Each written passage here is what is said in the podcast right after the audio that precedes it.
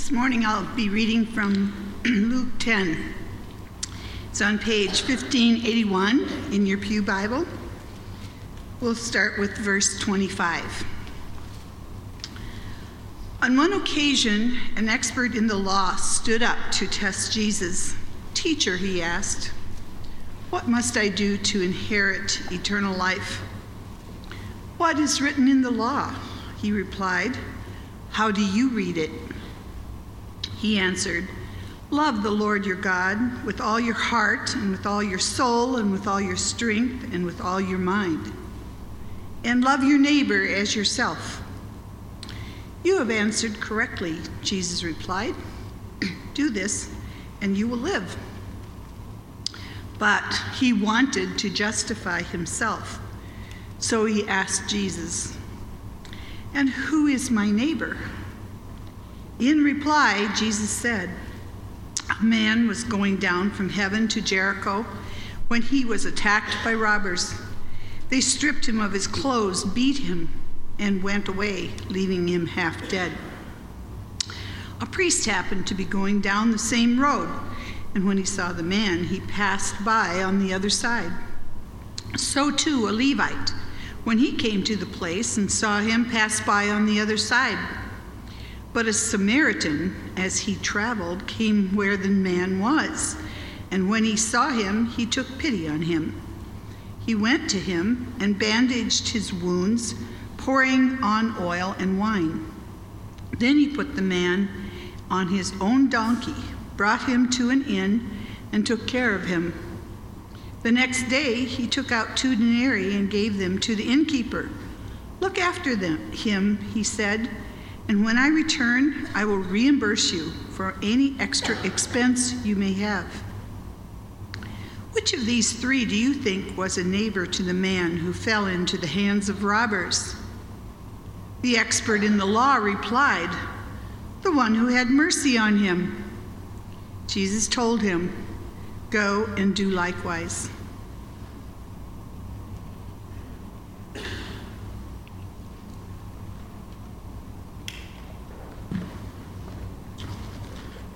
Thanks, Claire. Uh, my name is uh, Lloyd Biddle. I'm one of the pastors on staff at High Point, and I got two things I want to do. First, I want to move this uh, podium to the center, and then I want to uh, properly introduce our speaker for this morning, Larry Martin. So give me a second.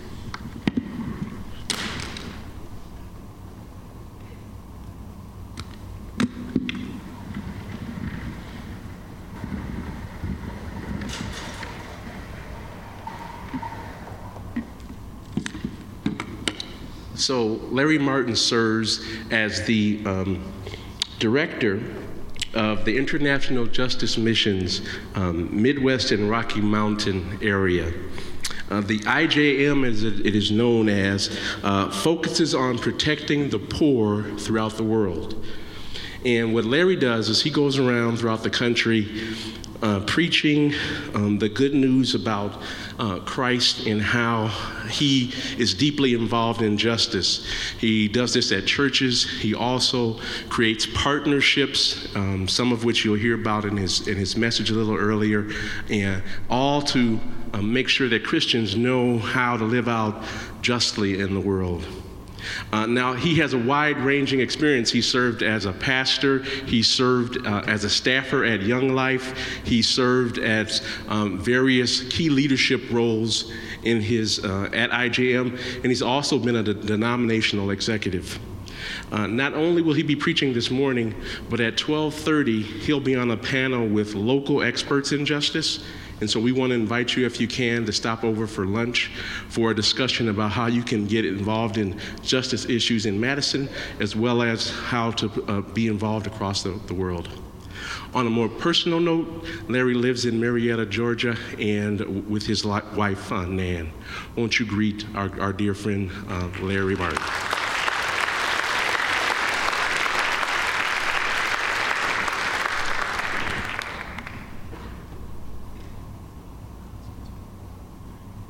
Be great to be with you today, and uh, it's not my first time to be here at High Point, so it's good to be back.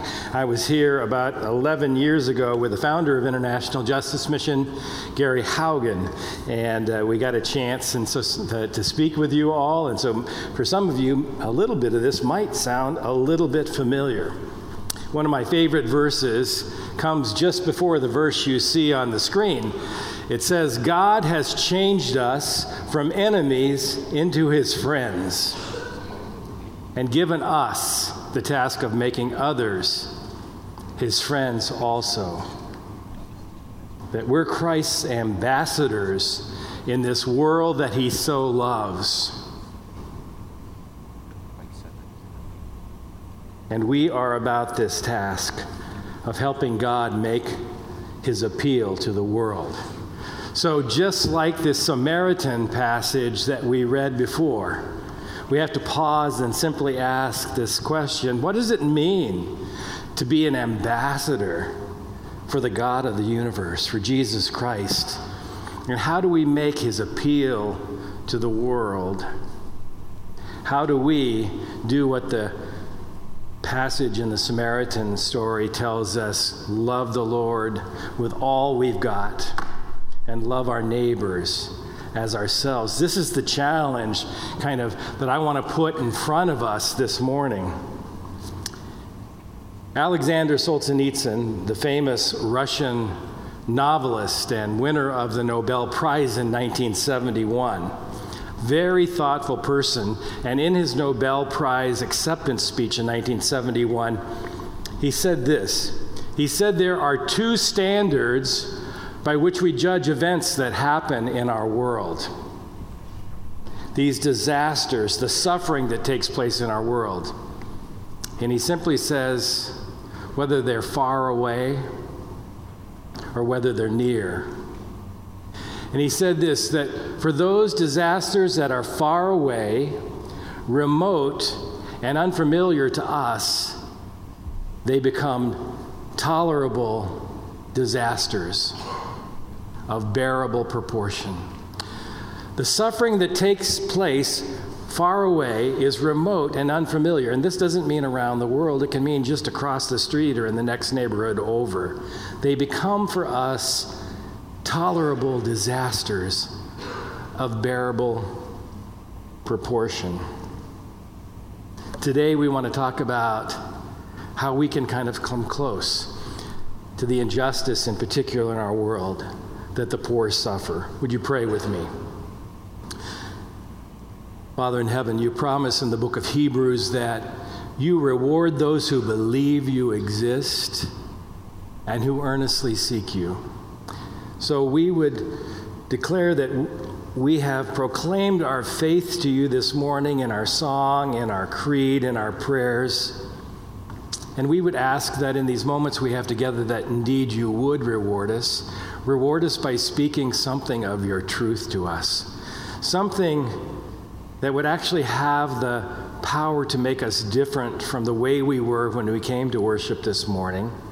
That we would allow your word to speak to us, to penetrate our hearts, to take root, flourish, and actually bear fruit, so that the world would know your goodness, so this church would be strengthened, and you would be glorified in the name of our brother and Savior, Jesus Christ, we pray. Amen. So I want to apologize from the very get-go this morning because what I'm about to say in the first few minutes of my presentation is going to sound a little bit like a commercial for International Justice Mission. But there's a reason why I'm doing this other than making I J M look really good and cool. One of the challenges when we face this kind of suffering in our world is to come away with a sense of hope. And so by telling some stories of what we have learned as an organization, I believe you'll go away with this sense of hope that I just have to say is critical if we are going to join the fight against injustice in our world today. So here goes. International Justice Mission, I J M, where I've worked for the past fourteen years, is a global organization that protects the poor from violence throughout the developing world.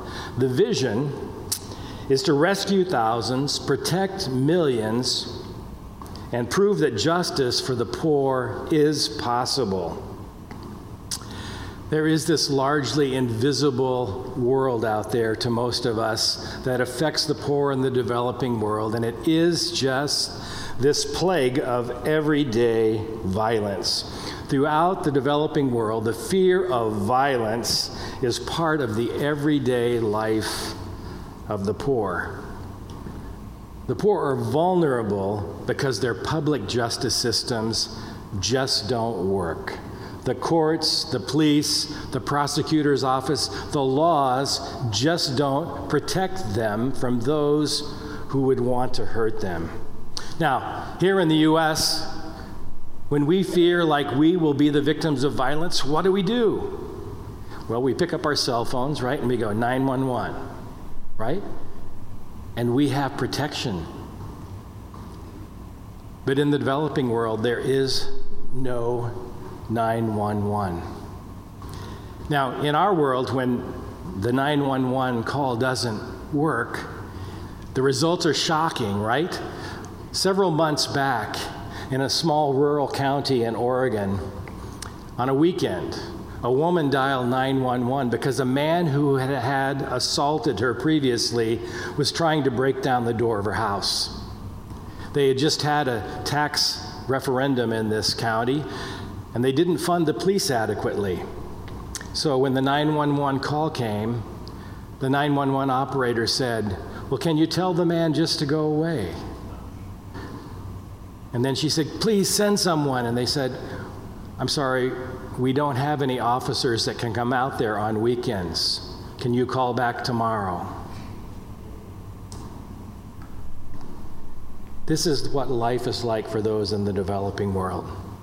There is no nine one one.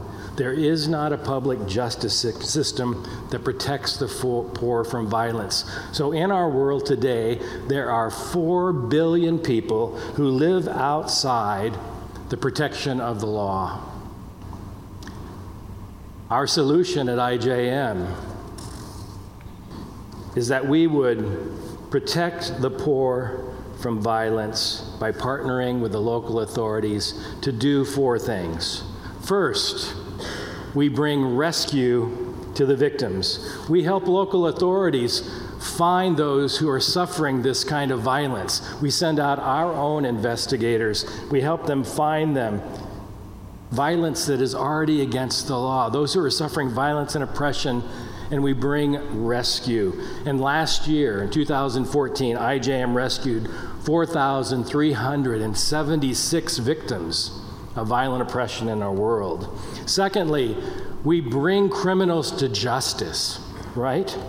We work relentlessly with the local courts to ensure that traffickers, slave owners, those who would assault children, and other criminals are restrained from hurting others. It turns out that if you can put criminals in jail, you don't have to put them all in jail. You just have to put enough in jail that it sends a message to those who would harm others that they can't do it with impunity, but it is a huge deterrent. When I J M came here, when Gary Haugen came and spoke eleven years ago, I J M was just five years old. And at the end of five years, I J M had put about five people in prison. Last year, in two thousand fourteen, we restrained three hundred seventy-two criminals. We're beginning to see this culture of impunity shift. Number three, we restore survivors to safety and strength. You know, in the story in Exodus two, where God calls Moses to rescue the slaves out of Egypt, he doesn't just say, "I'm going to rescue them and bring them out and just drop them off in the desert." No, he says, "I'm going to take them to a good and broad land, a land flowing with milk and honey." So as we bring people, as we rescue victims out of slavery and sex trafficking, we bring them into a place where they have an opportunity to thrive. They get education, they get micro-financial help, they get the trauma counseling that they need to be restored. And then lastly, we strengthen public justice systems. As we work these individual cases with our investigators, our lawyers, our social workers, with our police trainers, we begin to see where the system is broke, and we bring structural solutions to begin to make things operate as they should. In two thousand fourteen, I J M trained nearly nineteen thousand police, prosecutors, judges, and other public justice system workers, protecting an estimated twenty-one million people who would otherwise be vulnerable. Now, why? Why should we care about this as followers of Jesus? Why should we care? Well, I want to share with you a few verses. Uh, one is one of the very first verses I memorized as a young Christian following my coming to Christ as a high school student. It's Ephesians two, verses eight and nine. It says, "It is by grace that we have been saved, you have been saved, through faith. And this is not a from yourself, it's a gift of God, not by works, so that no one can boast." It's just simply telling us that God loves us so much that he gave us our salvation as a free gift. There's not a thing that you or I can do to earn the grace of God that saves us. We have no right to boast. And often that's where we stop at the end of this glorious verse. Well, I want to just tell you that when the Apostle Paul wrote this letter to the Ephesians, there were not verse numbers. Right? It was just one long letter, and often we neglect the very next verse that really should go with it. And it says this, "For we are God's workmanship, created in Christ Jesus to do good works, which God prepared in advance for us to do." So on one hand, there's nothing we can do. There's no works that we can do to earn salvation. But on the other hand, our salvation is so that we can go out into the world and do good works, so that the world can know the goodness of our God. So this causes one to stop, right, and ask the question, so what is good? And you know the answer from the well-known verse, Micah six, verse eight, where the prophet says, "He's told you, O man, O woman, what is good, but to do justice, to love mercy, and to walk humbly with your God." So we have this God that's nice enough, first of all, to simply tell us what will please him. And then he te- when he tells us, it's not like comprehensive exams at school, right, where you have to remember all this a massive amount of information. It's just a short list of three things. And the very first thing on God's short list is that we would do justice. Now, lest we think this is just an Old Testament concept, look at Matthew twenty-three, twenty-three, where Jesus is speaking to the Pharisees, and he simply says, "You are doing all these great religious things. You've got it down to even tithing your spices. But here's what I hold against you. You neglect the more important matters, the weightier matters of the law," he says. And what are they? The same three things: justice, mercy, and faith. He's telling us that these are the things that I'm passionate about. Now, why does God, why does the prophet, why does Jesus care so much about justice, mercy, and faith? I think it's because these are the three reasons that the people that God so loves suffer and die. They suffer and die if they don't have a relationship with the living God. They suffer and die if there's if they don't have the bare essentials. They don't have clean water or food or education or medicines. And they also suffer and die if there's no one to restrain the hand of the one that would do them violence. Jesus said, I came that you might have life and have it abundantly. I think the reason that these three things are so important is they rob us of the abundance of life that Jesus would have for every one of those that he created. So this is why we show up, right? Because these things steal the life away from people that Jesus would want to have the life. So I J M tries to seek victim uh, rescue for those who are victims of everyday violence. So what kinds of things do we do? Well, we take on cases of sex trafficking of children in our world. Two million children in our world are sold daily over and over again. Last year, I J M rescued two hundred fifty-eight victims of child sex trafficking. Bonded labor, or simply put, slavery. In our world today, there's an estimated thirty-six million slaves. fourteen million of them are in India alone. And in two thousand fourteen, I J M rescued two thousand six hundred sixty-eight from slavery. Widows and orphans in sub-Saharan Africa are often victims of widow and orphan property grabbing. What happens is, when the man dies, and too many men die early in Africa from all sorts of things, including H I V, but when the widow and orphans have the man of the house die, the law says that they're to inherit the property. But just because the law says it doesn't mean it's true. And if you're a poor widow in Africa and you don't have a lawyer, you lose. And about thirty percent of women who see their husbands die prematurely see everything they have stolen: the house, the property where they grow food, the clothing, the bicycle, the cooking utensils, everything. And it's a matter of life and death. The other day I was walking to the to my gym, and uh, I was walking from the parking lot into the gym, and there was a woman who had a heavy accent, and I asked her where she was from, and she said she was from Uganda, and I asked how long she'd been here and how she got connected to the to the hospital where the gym is, and uh, then I told her what I did, and I said I've been to Uganda, where she was from, and told her about this widow and orphan property thing, and she said, that happened to my mother. So it is just absolutely common kind of thing.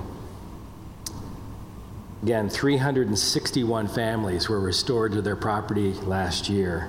One of the toughest things we take on is when it's actually the police who are doing the abuse and the violence to the poor.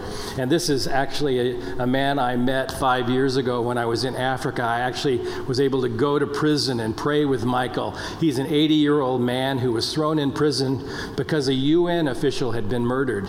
He was a gardener at the U N official's compound, and when the police couldn't find who was responsible for the murder, and the U N was pressuring their boss, they said the boss just told them to go get anyone and charge him with the crime. So they went to this eighty-year-old gardener who was thinking nobody would really care. He has no money, he's poor, he can't defend himself, and so he is just stuck in prison. And when I met him, he had already been in prison for two years and hadn't had his preliminary hearing yet. He was later convicted of murder, but we were able to work on a constitutional uh, and, and a new constitution where there was a chance now for that conviction to be appealed. And we were able to show up for Michael, and this is him walking out of prison two years after that. It was a five-year process that we entered into the fight for justice for Michael, all while everyone was telling him nobody cared. Last year, I J M rescued forty-four people who were falsely imprisoned in Kenya. The World Bank did a study about three years ago now. They went to seventeen very poor countries in our world, and they asked the poor, what is your biggest source of insecurity? And the shocking news to most of us in the West was that it was actually the police. It was actually the police who were underpaid to begin with, and they supplemented their income by extorting money from the poor with threats of violence.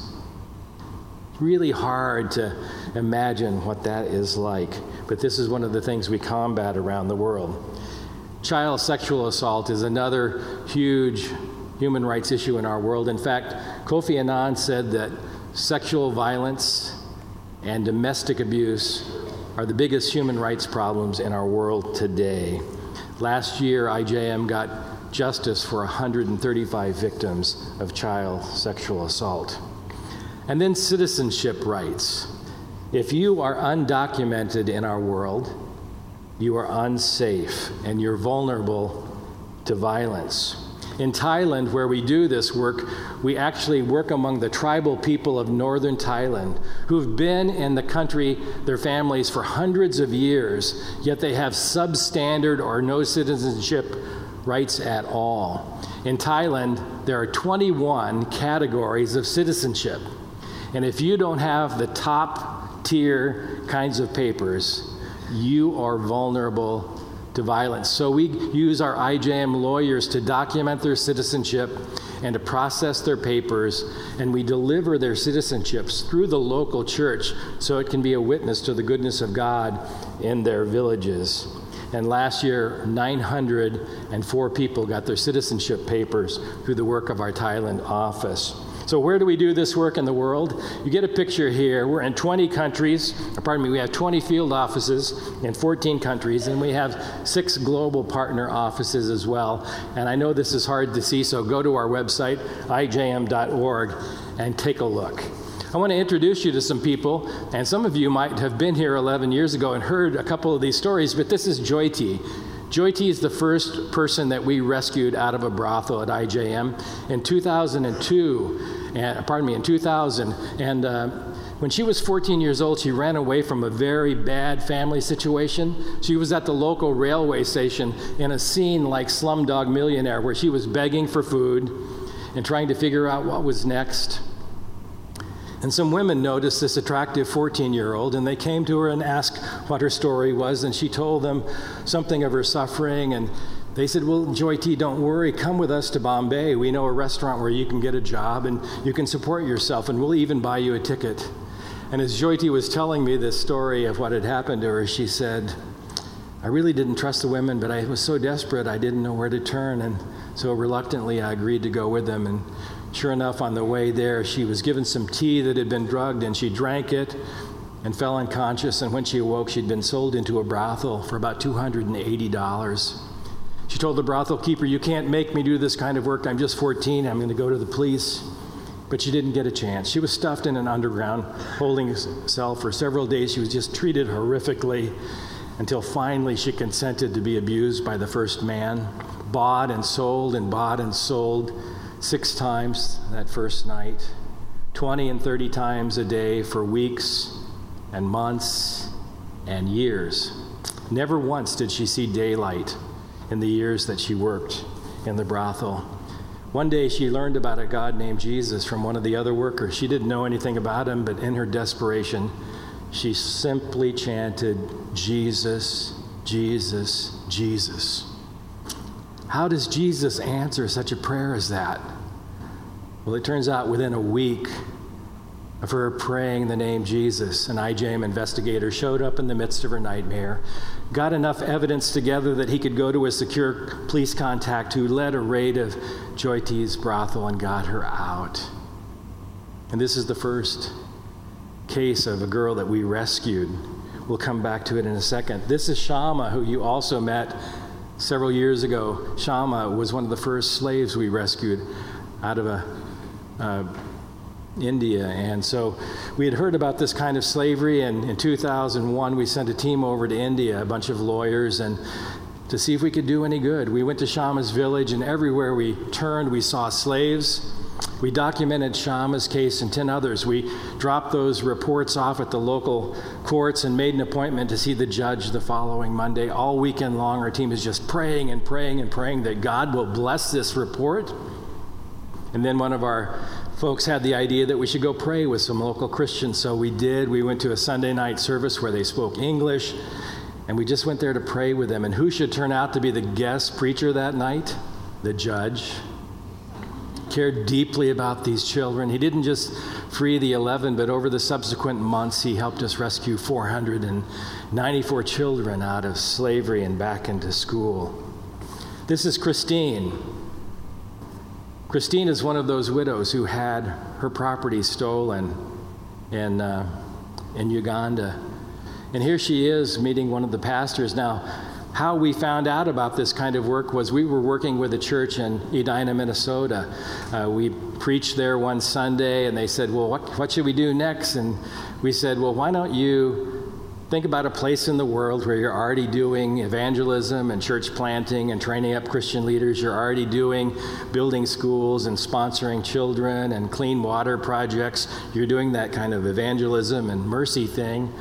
And just ask the people you encounter, well, what are the justice needs here? So they sent a team of lawyers on a mission trip. That's a great idea, right? Some people would say, why don't you send them all? Uh, so they sent a team of lawyers over, and they started talking to these various people. And they found that almost every church had some widows and orphans who spent the nights sleeping in the churches and begging for handouts at those churches. And they discovered why it was that their property had been stolen. The churches were, the, the Christian ministry serving them were actually thinking about building them houses. And one of the lawyers on this t- church team from Edina, Minnesota said, well, why don't you let us as lawyers see if we can't help those widows to actually get their property back. So this is Pastor Michael speaking to Christine. Michael is Christine's pastor, and he's working with a lawyer named Tim from Saint Paul, Minnesota. And Tim is reading the Uganda law on the internet, and he's talking to Pastor Michael over the internet cafe, and they are, he's the, the lawyer's sending Michael back to say, ask this question, and they're gathering the evidence. Well, they, via this relationship, got Christine her land back. And they said, wow, that was fun. Hey, I J M, would you help? Can we work with you to actually start an office in Uganda where we could put an end to this kind of thing? And so that's how this got, this whole thing got started. So how does I J M actually do this work? How, and more importantly, how can you do this work? How can High Point get involved in doing this kind of fight against the epidemic of everyday violence and injustice for the poor? Well, I think it begins with the scripture that we read today. Remember how it went? This expert in the law stands up to test Jesus. Now, I think it's funny in scripture, isn't it? How whenever the Pharisees or the Sadducees want to trip up Jesus, who do they send? They send a lawyer. Now, at I J M, we have all these lawyers, and we like to make fun of them. And we ask, you know, why would it be that a lawyer might think that he could outsmart the creator of the universe? And I can tell you this. I have spoken at the University of Wisconsin Law School, and they don't have any humility classes there. So this lawyer stands up to test Jesus, and he says, what must I do to inherit eternal life? And Jesus simply says, you're a lawyer. How do you read the law? And so the lawyer answers the question correctly. Love God with all you've got, and love your neighbor as yourself. And Jesus says, do this and you will live. Now the lawyer is smart, and he understands that he has just come under conviction. He has not done what is taken. So it says he tries to qualify the damage by asking another trick question. And he simply asks, well, who is my neighbor? And then Jesus tells us this famous story of the Good Samaritan. A man has been beaten up at the side of the Jericho road and left half dead, done, all this done by robbers. And along comes a priest. And it says as he comes along, he stays on the other side of the road. And then along comes a Levite, another religious man. And it says as he comes along, he too stays on the other side of the road. And then comes a Samaritan, a man who had experienced a good bit of prejudice in his own life. And it says that he came up close to the man, and he had compassion on him. And he took care of his wounds, and he bandaged them, and he put on ointments. And he took him on his own animal and got him to the inn where he cared for them. And then as he left, he made provision for him, and he was coming back to check in. And he says, which one? Jesus says, which one was the neighbor to the man who was beaten? And the lawyer says, the one who had compassion on him. And then what does Jesus say? He says, go and do likewise. And he's not just saying that to the lawyer, he's saying that to you and to me. We're called to go and do likewise. So the question is this, what is likewise? What is likewise? Well, getting back to our issues of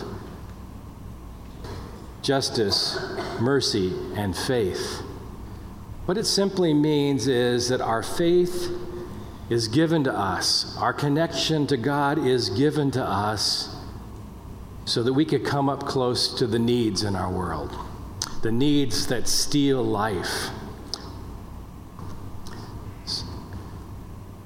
So much of our Christian theology gets perverted at times, doesn't it? So that we think that what our salvation is all about is to put this bubble of protection around us, right? We're going to have this, because we follow Jesus, we're going to have this supernatural bubble of protection around us that's going to keep us from all kinds of harm, all kinds of difficulty, and our ways will surely prosper because we're following Jesus. But what this passage in Scripture is telling us is we need to learn a different way of looking at what our faith is all about. Our faith is meant to equip us to not run away from trouble and be safe, but run towards difficulty and be brave, to come up close to the need. Of course, the Samaritan that day didn't know if the robbers were just le- lurking behind the next rock, but he knew he was called to come up close to the needs. So the beginning of doing justice in our world is not allowing it, like in the Alexander Solzhenitsyn quote, to stay far away and remote and unfamiliar by staying on the other side of the road, but coming up close to the need and discovering how God will meet you in those moments. So remember Shama? I J M has persisted in taking on this kind of slavery issue in our world.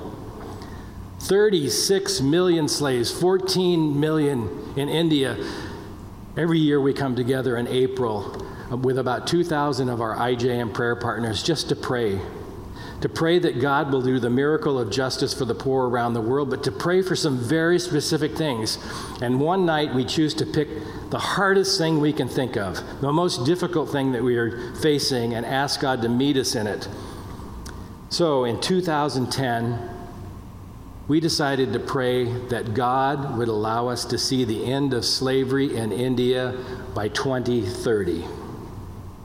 A big, impossible thing for God to do through us. It was just two months later when our office in Chennai got a call. The police had called us saying, this man is here telling us that his brother is enslaved in a brick kiln and he's crying out that we would come rescue him. His brother had been able to sneak out of the brick kiln and make a phone call to his brother who lives sixteen hours away. You've got to understand that for the police to call I J M and say, come and help us, this is like a totally new thing. We used to have to hammer and hammer at the door of the police and never leave, like the persistent widow in Scripture, to get them to ever do anything. And now they're calling us. Just speaks of the progress that we're making. So we send our team with the police to go rescue this one man out of this awful brick kiln where he's enslaved. When we get there, we're shocked by the conditions. We see maybe seven hundred people enslaved in this brick kiln, and the conditions are atrocious. And as we rescue the one man, the other slaves are just cowering in fear because they don't know what's going on. You know that Harriet Tubman, when she was running the Underground Railroad, it was said that she carried a gun. And people, when they hear that, they think, oh, yeah, they, those people were chasing after them, trying to catch them, and she needed the gun for protection. Actually, she used the gun to keep the slaves moving, because often in their fear they would just be frozen and not moving. And so as we looked out at this mass of slaves, They thought no one cared, that they would, whatever happened for them, they were just going to be abused more. But our little petite social worker got up on the truck bed of a flatbed and started to exhort them to take up their freedom, to tell them how we would help them walk into a new life and restore them. And then she said, "How many want to be free?" These are the people raising their hands. And that day, five hundred fifty-two found their freedom. A few months later, we applied to the Google Foundation. We said, we've learned how to tackle this huge problem of slavery in India. Google is deeply involved in India. And we said, would you help us roll out our work throughout the country uh, and replicate what we d- have been doing? And so they gave us nine million dollars to expand our work in India. In the beginning of two thousand eleven, we had work just in these two states in India, but with the help of Google, we expanded to fourteen states by the end of the next year. And the result was that next year, we rescued two thousand more slaves than we did the year before. We think that we're at a turning point where, indeed, that possible goal of ending slavery in India in two thousand thirty is actually possible. Remember Jyoti, the first girl that we rescued from a brothel. A few years ago, we approached the Bill and Melinda Gates Foundation. We knew they cared about H I V and AIDS, and they had spent billions of dollars on trying to, to eliminate that scourge. And they did it mostly by education and by spreading drugs. Uh, but we said, there's a whole bunch of girls and women in our world who don't get to make educated choices. No amount of education will help them because they are trapped and they don't get to make choices. Would you help us rescue them, the, these who are an engine of the spread of H I V? And they said, well, we know that you could probably rescue a bunch of girls, but can you actually change the situation? And we said, that's exactly what we want you to help us show. Can we do a test project together? So together, the Gates Foundation, I J M, and the Johns Hopkins University teamed together to find a place in the world where children were just openly being sold uh, to se- for sex. And the place we settled on was Cebu in the Philippines with Project Lantern. And what we did was Johns Hopkins went in ahead of time, and they went in and actually counted the number of children they could find who were being openly sold for sex. We worked at it for four years. We rescued about two hundred fifty girls. When we first went in there, we would go and do a, we'd do an investigation, and then we would work with the police to do a rescue. We'd work with the national police, and we'd go to do the rescue, and then we'd find that the local police were there, and they would get in a gun battle with the national police because they were corrupt and getting paid off by the brothels. Then we'd do another raid with the local police, and we would go to rescue some children, and the national police would be protecting that brothel, and the similar kinds of dangerous battle would ensue.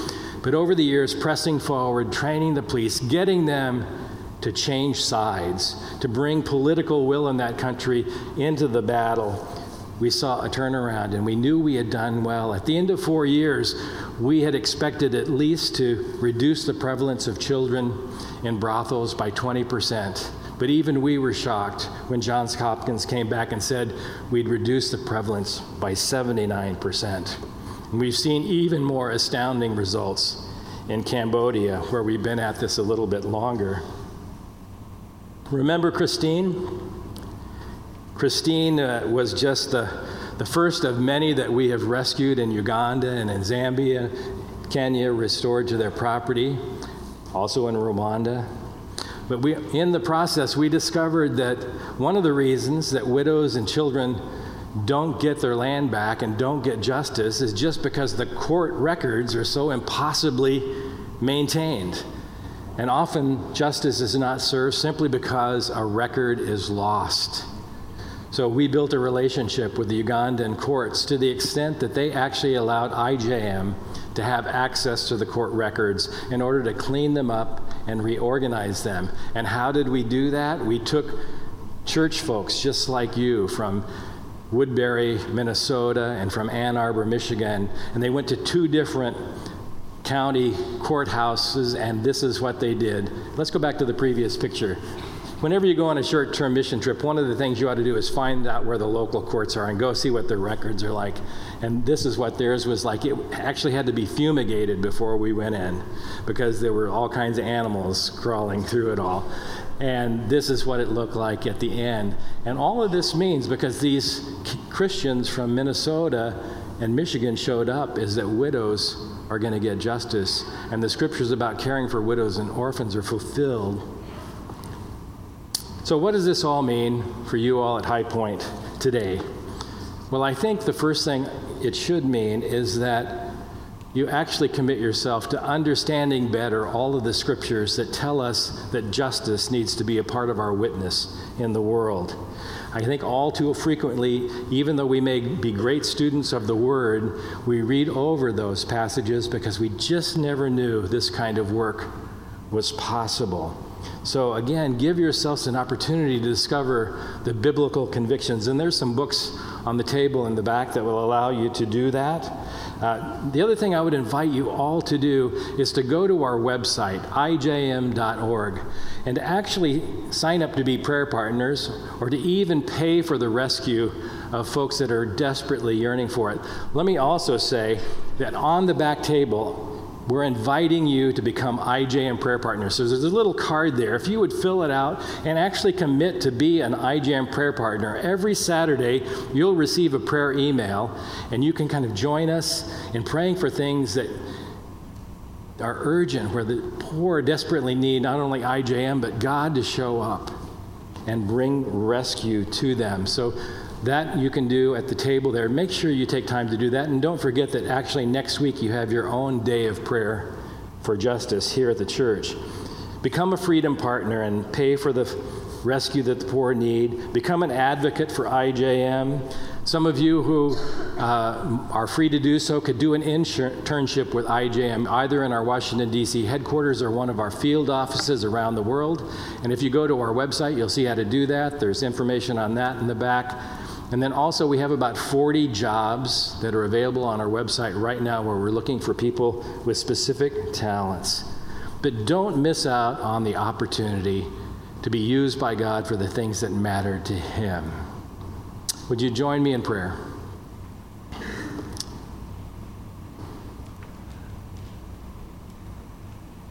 Father in heaven,